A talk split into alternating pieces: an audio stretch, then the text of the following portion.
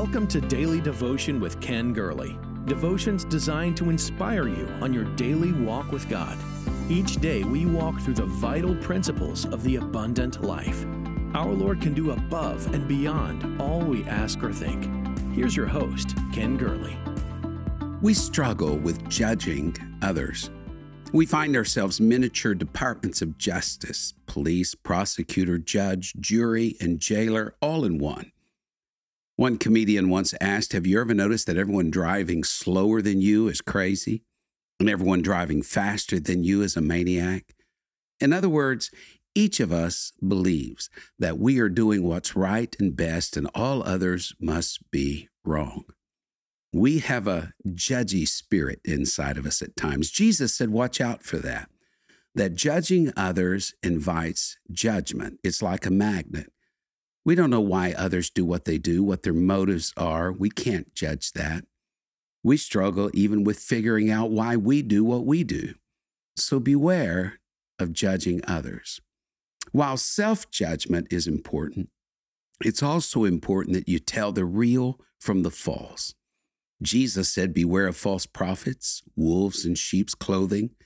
And it's in this that he says, You shall know them by their fruits that grapes do not come from thorns and figs don't come from thistles. Bad fruit doesn't come from good trees. Good fruit doesn't come from bad ones. By their fruits, Jesus said, you shall know them. Another translation says, just as you can identify a tree by its fruits, so you can identify people by their actions. I think that's important in our day and age. Words are the fruit of the lips. That fruit comes from the inner man. As we think in our hearts, so are we. From the abundance of the heart, the mouth speaks. There's a direct link between who we are and what we say. There's also a direct connection between who we are and what we do. Why am I saying this? Because we need to be fully cognizant in this day, in this age, that words and actions are revelations of characters, that there is an integration, a connection between the inner man and the outer man. So when we post something on Facebook and then pull it down and just say later, well, I was venting, I didn't mean that.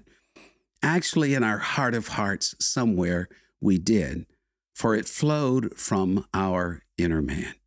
So Jesus said, a good tree doesn't put forth bad fruit you offered thorns and thistles and expected us to believe that you're a grapevine or a fig tree. But that's not how it works. We need a fresh baptism of character in how we connect with others. Hello, my name is Ken Gurley, and all of this week on our daily devotions, we're going to be talking about building relationships. I came across a book a while back on tests of character by the late pastor Harry Emerson Fosdick. This is the man that Dr. Martin Luther King once called the greatest preacher that ever lived. Fosdick wrote a series of articles for a magazine on the subject of character that were compiled in a book. He said that character can be tested by questions. Let me give you a few of the questions that he asked and see how it relates in your life. The first question Can I keep first things first?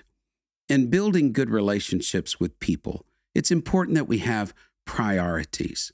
There's a story in 1 Kings chapter 20 that a soldier was commanded to guard a prisoner. But he said, as I was busy here and there, the prisoner escaped. We get busy with the secondary, and the primary goes lacking. Can you keep first things first? The late Vance Havner once told a story of an elderly man traveling in South Africa. He noticed some boys shooting marbles, and he thought fondly of the days when he was a child doing the same. Upon closer examination, the elder noticed that these weren't marbles. He picked one of them up and realized these boys were playing marbles with rare blue diamonds. How true that is in life. We often waste our talents and energies and time on the trivial.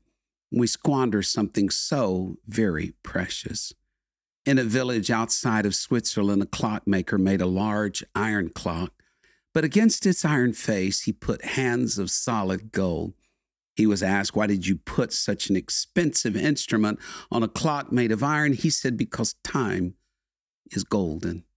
How do we spend our time? Only one life, so soon it will pass. Do we spend time in the Word of God? Do we glean from elders, either from sitting at their feet or reading of their lives, their triumphs, their struggles? What can we do? We can become a better steward of time to keep first things first. Write out our priorities, reduce commitments, pull some irons out of the fire, learn to say no to the good and yes to the best. Schedule our days, because if you don't, someone else will. Pray over your schedule. Kick out the time wasters. You're never going to bat a thousand, you'll never score a hundred, but give it your best. That's the first question of character that builds relationships. Can you keep first things first? Here's the second one that Fosdick mentioned Can I keep a right spirit? It's an old law, the law of restitution. Someone has taken something from me, it must be restored.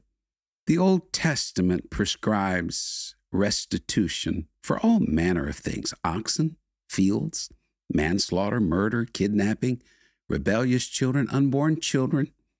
The general law went like this eye for eye, tooth for tooth, hand for hand, foot for foot, burning for burning, wound for wound, stripe for stripe. So it basically means this you hurt me, I will hurt you in return.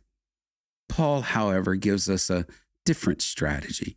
He said in Romans 12, overcome evil with good, that this is the way of love, the more excellent way, Paul said. The winning strategy is to forgive. Father, forgive them. It's a peaceable path, says the writer of Hebrews in chapter 12. Follow peace with all men in holiness, without which no man shall see the Lord. Looking diligently, lest any man fail of the grace of God, lest any root of bitterness springing up trouble you, and thereby many be defiled. Two things rob us of our chances to see God being unholy and having friction with mankind. Three words, hear them carefully get over it. Blessed are the peacemakers, for they shall be called the children of God. The third question Am I content? You may say that's a strange question, but people with character and integrity have an inner peace and source of happiness. They know they are who God meant them to be, and they're doing what God called them to do, and therein they found contentment. This world is a miserable place for many. Sleep clinics abound, divorce courts are full, people scrambling for one attainment or one thing after another. But godly people are contented people. And contentment is not a place, it's not having a certain house, it's not having a certain job. It's a decision, it's a viewpoint, it's a perspective. Man's happiness comes from how he sees and how he views life. Do you know that fog that seems so thick is really nothing more than just a minuscule amount of water vapor? In fact, condense the moisture in one city block of thick fog, and you'll only have a few tablespoons of water. Tyndall once said a bucket or two of water whipped into a cloud can obscure an alpine peak. Yes, the heights of life are often hidden by just such things. Contentment is a part of character, and contentment comes from right thinking. And that right thinking will reveal itself in your associations, your relationships, your behavior, your habits. Paul said, I have learned to be content. I know how to be abased. I know how to abound. Enroll in that school of contentment. Learn to be happy, truly happy in your heart. We've asked three questions thus far Can I keep first things first? Can I keep a right spirit? Am I content? Here's a fourth one Am I obedient? For the thousands of books on leadership out there, there are very few on how to be a servant. Paul said that Jesus made of himself no reputation. He humbled himself. He became obedient to the death of the cross, and he tells us in Philippians 2 to be like minded to be obedient. Lawlessness abounds, you find it everywhere. People doing their own thing, lovers of selves more than lovers of God. Children of God are obedient. Paul said, Follow me as I follow the Lord. If we can't follow others following God, then we'd better check which way we're walking. Amos said that God took him from following the footsteps of the flock to be the prophet of Israel. Only those who know how to follow know how to lead. Obedience in small areas opens opportunities in large areas. Here's the fifth and final question to reveal the character that can build relationships in our lives. Question number five Do you have the power to see it through? There's not much difference between the person who perseveres and the one who doesn't. It's just a matter of character. It's the person who says, By God's grace, I'm going through. I'll not give up.